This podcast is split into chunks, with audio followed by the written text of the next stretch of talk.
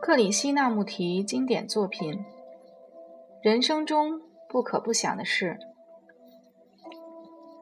第十九章：知识与传统。从某个角度来看，知识是必须的；但是从另一个角度看来，知识就变成了障碍。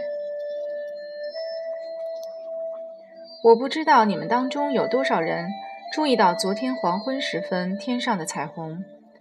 这道彩虹高挂在水面上，而我就这么凑巧地看见了它。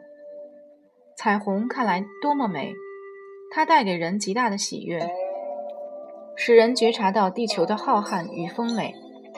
要想表达这份喜悦，就必须具备用字的学识以及准确的韵律和美感，不是吗？但是，远比这一切更重要的却是感觉的本身，那种随着对可爱事物深深欣赏而升起的狂喜。而这种感觉不是透过知识和记忆的培养就能唤醒的。我们必须运用知识来彼此沟通和交换意见。为了培养知识，我们就必须要有记忆。没有知识，我们就不知道如何驾驶飞机。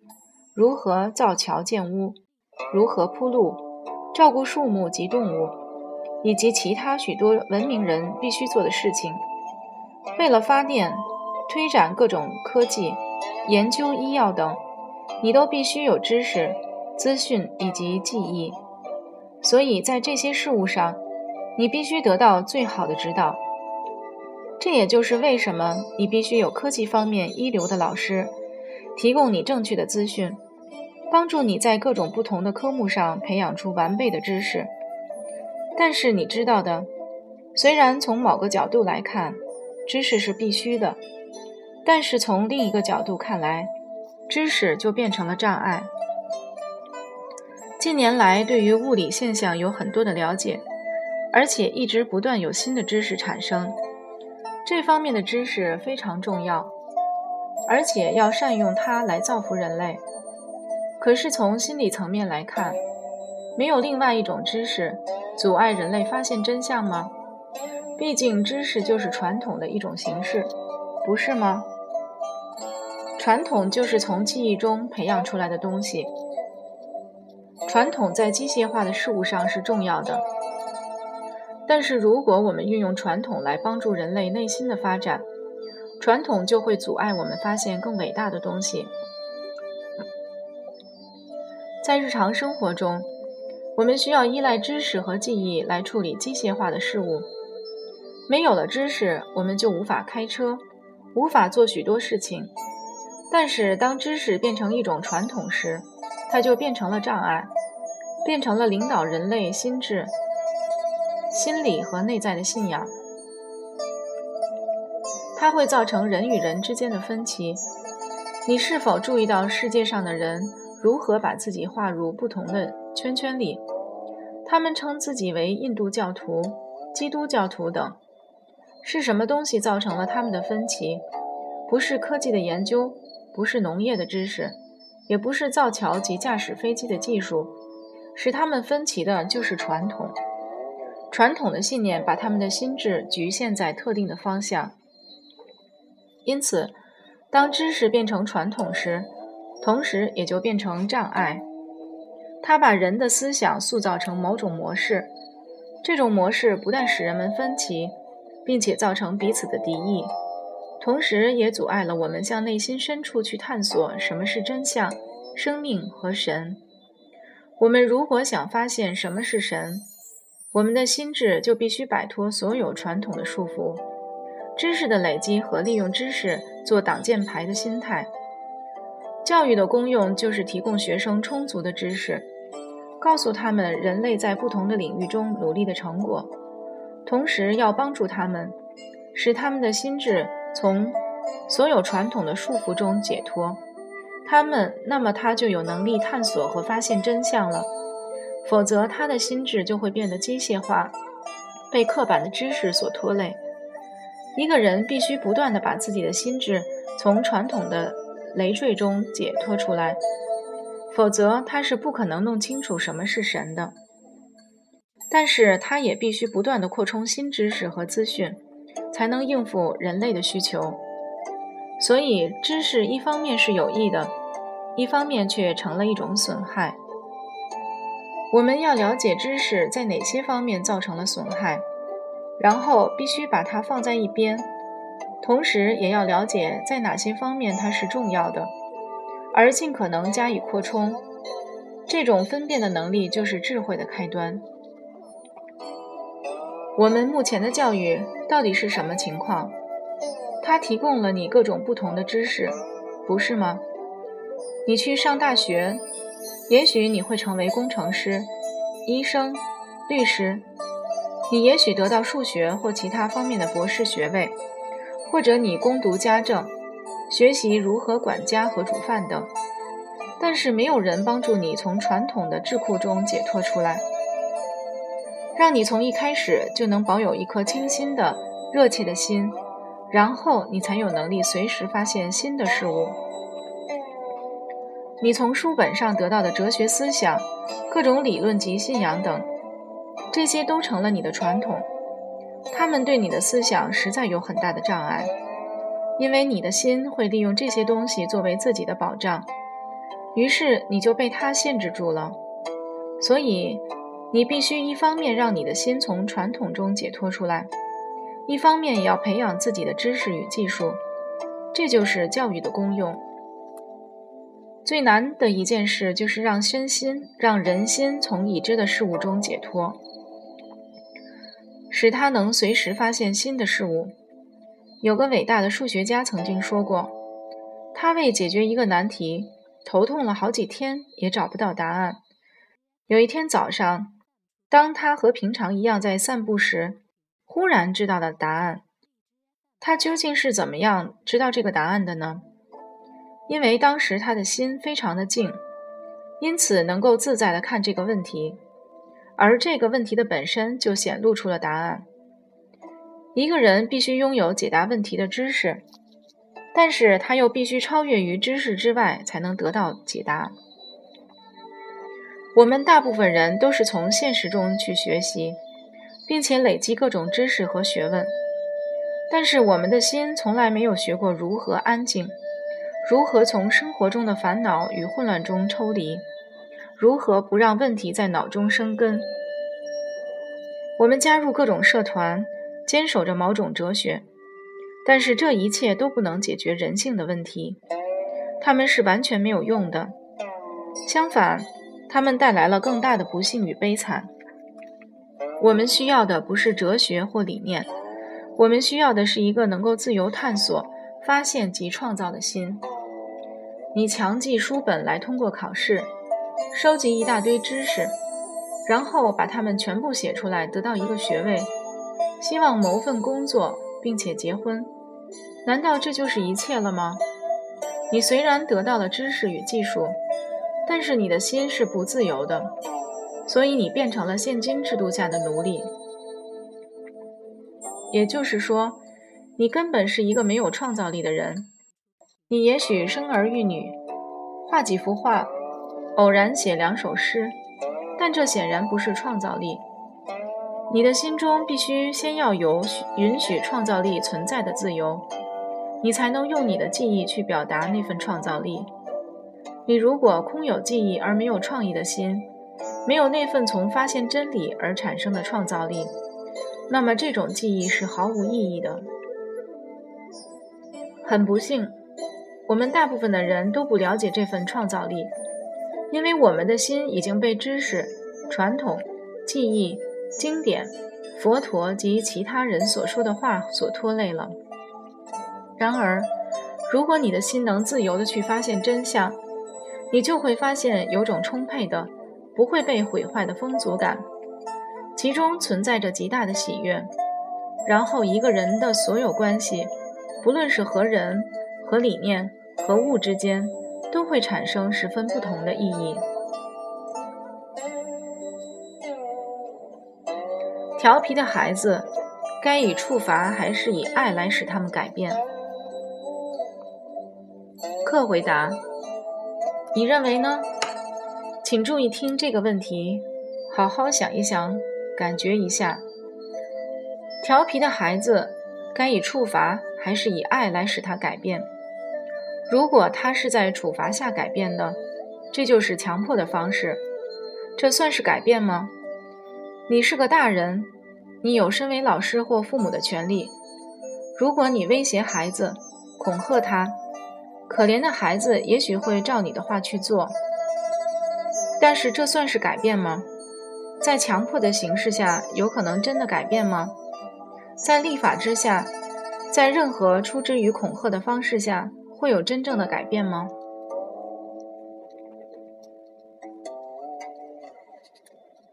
如果你问爱是否会把调皮的孩子改变，你所指的爱又是什么意思？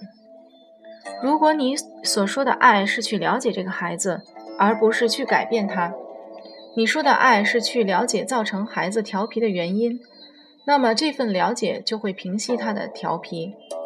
如果我想改变这个孩子，只不过想让他不再调皮，那么我这种改变他的欲望就是强迫的形式，不是吗？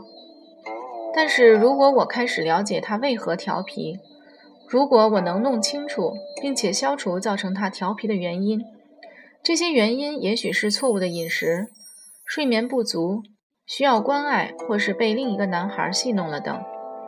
等我了解了他调皮的原因以后，他就不会再调皮了。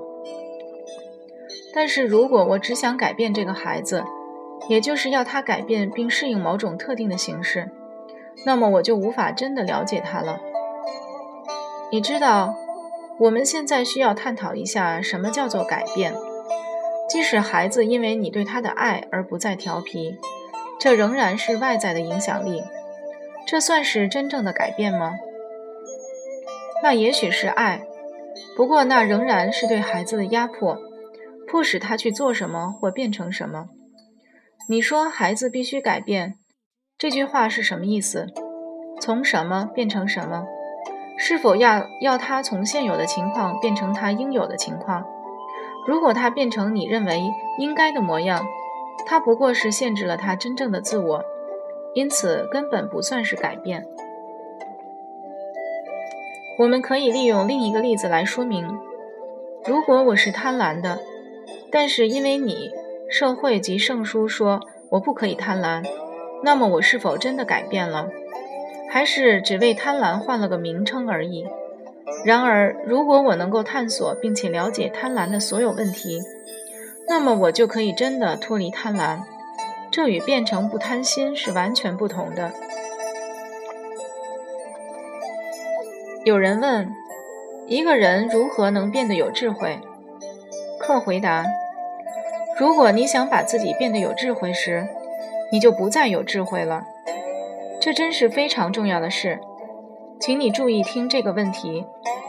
如果我很笨，而人人都告诉我必须变得有智慧，那么通常会怎么样？我会努力去变得有智慧，念更多的书，试着得到更好的成绩。然后大家就说他比以前用功了，并且拍拍我的肩膀以示鼓励。但是我还是一样的愚笨，因为我只得到了最表面的智慧，所以问题不在于如何变得有智慧，而是如何脱离愚笨。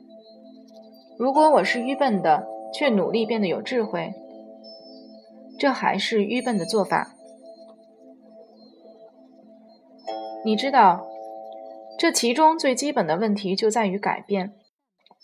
如果你问智慧是什么？一个人要如何才能变得有智慧？这句话就暗示着智慧有个定义，而你很想变得像那个定义一样。然而，如果你给智慧定了一个公式、结论或观念，然后照着这个模式去改变，这就是愚笨的行为，不是吗？如果一个人是愚钝的，但是他开始去发现到底什么是愚钝，而不产生任何。想把它变成其他东西的欲望，也不说我真蠢、真笨、真是糟透了。那么他就会发现，问题一得到疏解，立刻就可以毫不费力地从愚笨中释放，然后智智慧就产生了。有人问：你告诉我们，在专心时不再有任何抗拒，这怎么可能呢？克回答：“我已经说过，任何形式的抗拒就是不专心及分心。先不要接受我的话，仔细想一想，不要盲目接受任何事，不要管是谁说的话，你必须亲自来研究这件事。”如果你只知道接受，你就会变得机械化和迟钝，其实就已经僵化了。但是如果你亲自把事情研究清楚，那么你就是一个活生生的、充满生命力而富有创意的人。然而，你是否能够注意听一个人说话，同时又能知道有人走进来了，但是你不必转头去看是谁？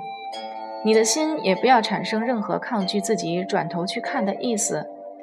如果你的心产生抗拒自己转头去看的意念，你的注意力就已经分散，你就把心力浪费在抵抗的感觉上了。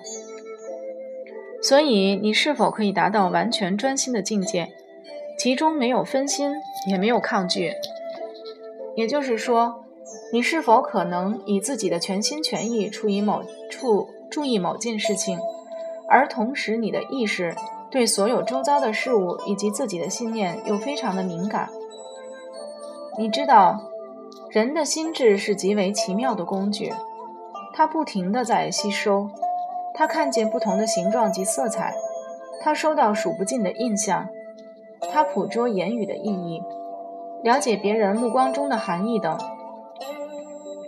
我们的难题。就在于必须专注在某件事情上，同时又能对周遭所有正在发生的事物保持极度的敏感，包括下意识里的印象及反应。我现在所说的话牵扯了静坐冥想中真正的问题。我们现在还不能深入讨论静坐，还但是一个人如果不懂得如何去静坐冥想，他实在不能算是成熟的人。静坐冥想是人生中最重要的事情之一，比通过考试拿到学位更重要。要了解什么是正确的冥想，就是不去练习冥想。你必须明白自己的心智是如何运作的，然后你才能得到完全的专注。如果你心中有任何形式的抗拒，你都无法得到完全的专注。你知道的。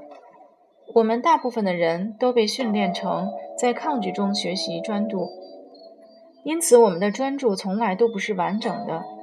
也正因为如此，学习就变成一件非常沉闷、无趣而又可怕的事。所以，能够专注于语言深处的含义是很紧要的。也就是说，我们必须对自己的活动有觉察力，缺少了自知之明。你就无法完全专注，因此，在真正好的学校里，学生不但应该学习各种不同的科目，更应该有人帮助他们了解自己意念的运作。在了解自我的过程中，他会明白什么是毫无抗拒的专心。了解自己就是静坐冥想。有人问。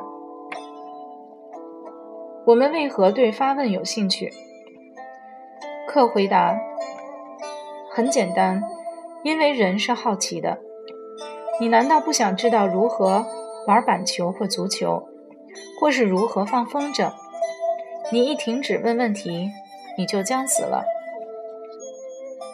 年长的人通常都是如此。年长的人停止发问，因为他们的心已经被既有的知识。和别人的意见塞满，他们接受了传统，然后就陷入传统中。只要你不停地发问，你就是在突破。但是当你开始接受时，你在心理上就已经将死了。所以在你的一生中，不要接受任何一件事，你必须探索与研究，然后你就会发现自己的心真是不可思议的东西，它根本没有止境。这种心是不会死的。